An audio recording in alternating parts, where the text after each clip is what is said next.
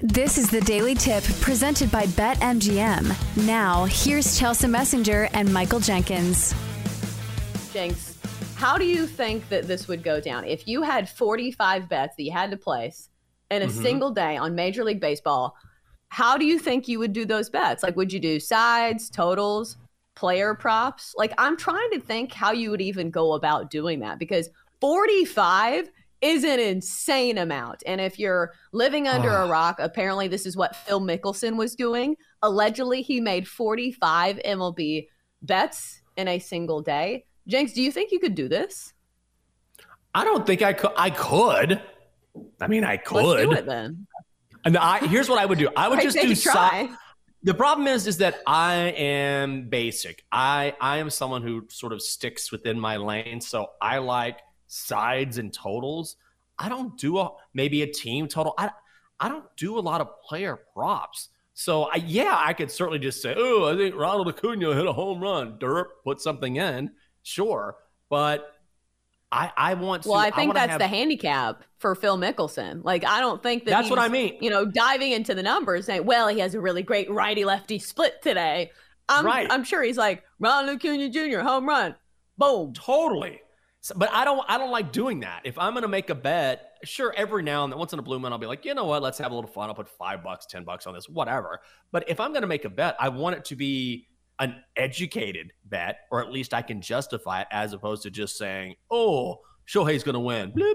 You know, so and that's probably what Phil Mickelson did all the time. So I could do it, sure, but I wouldn't do it because if I'm gonna place a bet, I want the I want the study, I want the research behind it. And I research for 45 bets.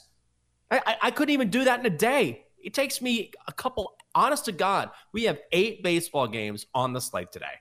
And it takes me every day, which is ridiculous when I'm losing. I'm like, I can't believe I put this much effort into eight baseball games. It takes me about an hour and a half every day.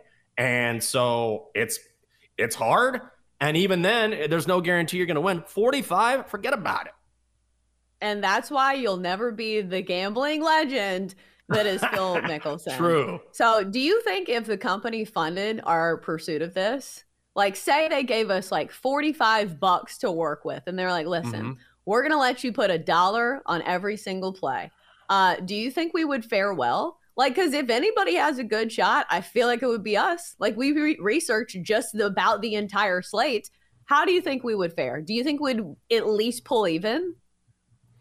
Hmm, this is a very good. This is a good idea. We should do this one, right? Send us we 45 should, bucks. Let's start send, a GoFundMe. Here's what I'm going to do. Science.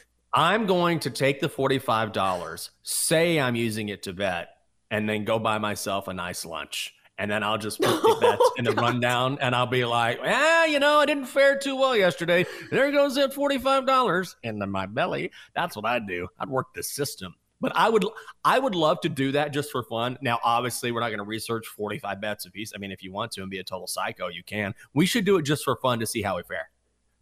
Yeah, I don't think that Phil was researching. Again, I no. don't think there was much research involved when you placed 45 MLB bets.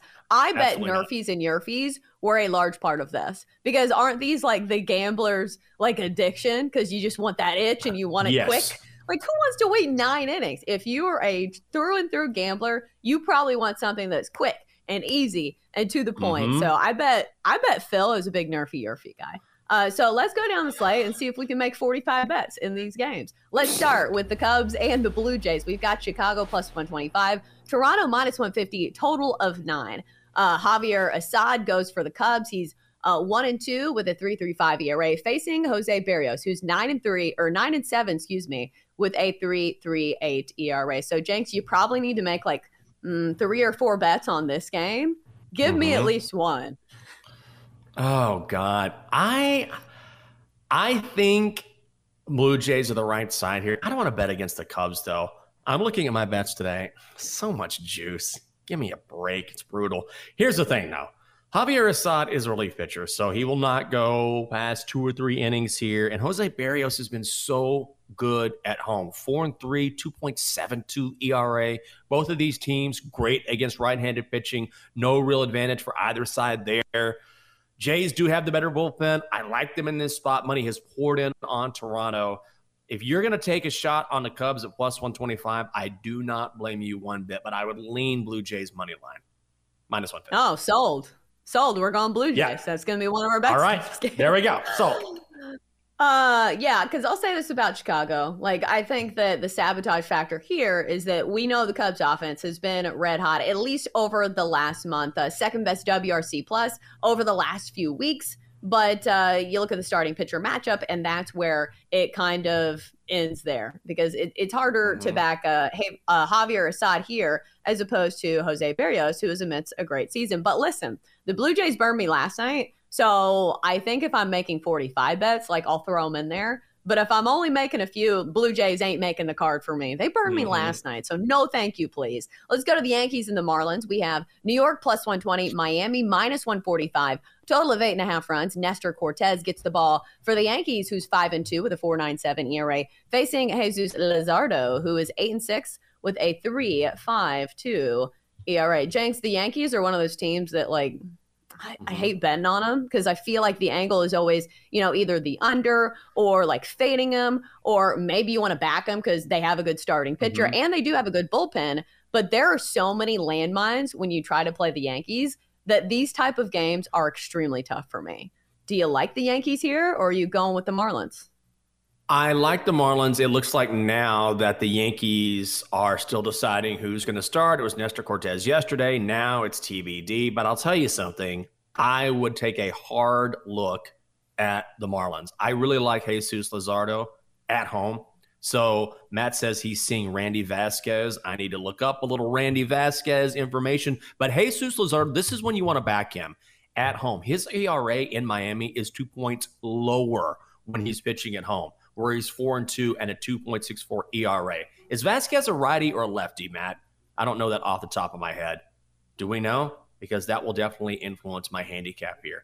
I'm not, he's a righty. Okay, so the Marlins are the number one team in Major League Baseball against left handed pitching, not as good against righties. So this is their lesser split. However, again, Luzardo, very, very good at home. The Yankees don't generate a lot of runs. So if I can get the Marlins at a good price, I'll lean Miami.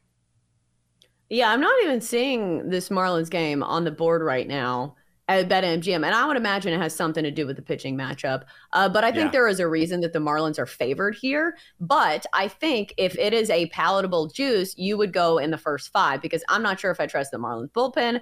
But if you are squarely backing the starting pitcher here in Jesus Luzardo, you take the Marlins in the first five. So that's the way that I would approach it there. Let's go to the Guardians and the Rays. Cleveland plus 165, Tampa Bay minus 200 total of eight and a half runs. We have Xzavion Curry going for Cleveland today, three and one with 295 ERA, facing Aaron Civale, a former Guardian, now with the Tampa Bay Rays. Mm. He's five and three with a 255 ERA. Jenks, do you think this plays any role in the handicap when you have a guy who is facing his former team? Yeah, I kind of feel like the advantage goes to the batters, right? Because they know Civale. Yeah. I, that's what I would think. I mean, I they have the chart on him.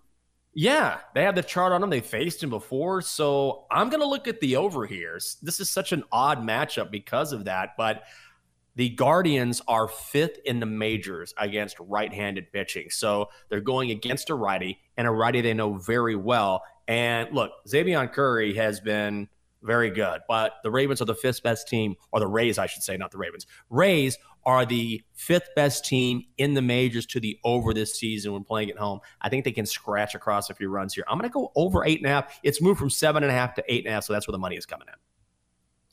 I think either you go with, you could make the case for the full game over, or maybe mm-hmm. a first five under. Because I'll say this about Xavier Curry. Despite three straight losses, uh, for him for his squad when he's pitching. He hasn't been terrible. Like he hasn't lasted deep in these games, and maybe that's the knock on him. But he's allowed two runs or four uh, fewer in each of the last three, and the bullpen's a le- little beaten up for the Guardians, but. I don't know what to do with the Guardians at this point because, like you said, they have a lot of lefties in that lineup. So usually they hit right handed pitching a little better. But still, this is an offense that is tough to back over the course of you know mm. the regular season they've not been good Uh, I'll say the under has hit in five of the last five for the Guardians. And uh, the Rays offense is not nearly as potent as it used to be. So I think I'm kind of torn on this one. Like I'm gonna have to like pick, you know, four other bets from another game because I think this one's gonna be left off the card for me. And then finally, we don't have a line on this one, but Dallas Keuchel is starting for the Twins today against the Phillies. And Dallas Keuchel, I'll mm. hand him mm. this. He was good in his first start uh, with the Twins. As we know, he has bounced around a lot. Uh, the former Cy Young winner had a rough go of it before being released, sent down to the minors, but then he was signed on a minor league deal, I believe, with the Twins, sent up. And last time around, he was pretty solid. So, do we think this continues for Dallas Keuchel, or do you think he reverts back into one of the most fade worthy pitchers in all of baseball? Because at one point, that was him. Oh, he sure was. I don't know. Christopher Sanchez was going to be the guy for Philly, and I would have leaned Phillies. I- am rooting for Dallas Keuchel for sure because I think it takes a, I think it takes a lot of guts and a lot of swallowing of your pride to have had the success that he had early in his career, and then struggle, and then he grinds, grinds, grinds. Finally, finds his way back with the Twins, and he was very good in the minors before he got called back up. So he was pitching extremely well. The only thing that worries me is that in his first start last time out, he was facing the Diamondbacks. And as we know, the Diamondbacks have been one of the coldest teams at the plate mm-hmm. since the All Star break. So it makes me worry. It makes me worry that, okay, you're taking on a team that doesn't really hit the ball. But here's the thing, too the Phillies have been great. Like the Phillies have been red hot at the plate over the past week. But now Bryce Harper, I believe, left last night's game. Maybe he doesn't play tonight. There's just a lot of variables going on here. Maybe I lean Philly. I'm not quite sure I'm ready to trust Dallas Keuchel, but I think this is a no play for me. I think it boils down to do we think that the outcome of Dallas Keuchel giving up runs is more probable, or the outcome of Dallas yeah. Keuchel, you know, dealing here is more probable? I think I would lean towards him giving up runs because if you look at his last start, even though he only gave up one run, he still scattered eight hits and he didn't strike out a yeah. single batter and he walked two. So it's not like he was purely dominating. He was stranding runners and he wasn't missing many bats. So I think usually when you see pitchers like that that don't really have the plus stuff anymore, usually it does not turn out well in their favor. And coming into this game, the Phillies had scored at least six runs uh, in each of those last two games. So I don't think that Dallas Keuchel pitches well here, but uh, I don't know. He was good in the last one. Maybe yeah. he's a veteran and he can craft his way to being a good pitcher. Because, like I said, he didn't strike out anybody, but usually this is how veteran pitchers stay around so long. They know how to work their pitches and pitch to contact yep. to where they're not going to blow anybody's doors off, but they will get the job done. So I am interested to see what Dallas Keuchel does in the start because facing the Phillies, like you said, much different than facing a very cold Diamondbacks lineup, who I will be fading today. I think I'm going to fade that lineup. Isn't Blake Snell on the mound for the Padres yeah. today? Oh, mm-hmm. and Ryne Nelson is going for Arizona. I can't wait to get to this handicap. I saw some money coming on the Diamondbacks, and I'm like, you know what? Good for you. I am going against the money. I know we always talk about you want everything to be in line, but sometimes if you have a strong handicap, you just got to go with your gut. And I am definitely going. Go with your gut and your handicap. I'm definitely going Padres today. So, Chelsea, I'm going to be with you on that. Oh, I'm doing an earned runs prop for Blake Snell. Oh, that way really? you don't even have to, you know, play in Ryne Nelson in any regard.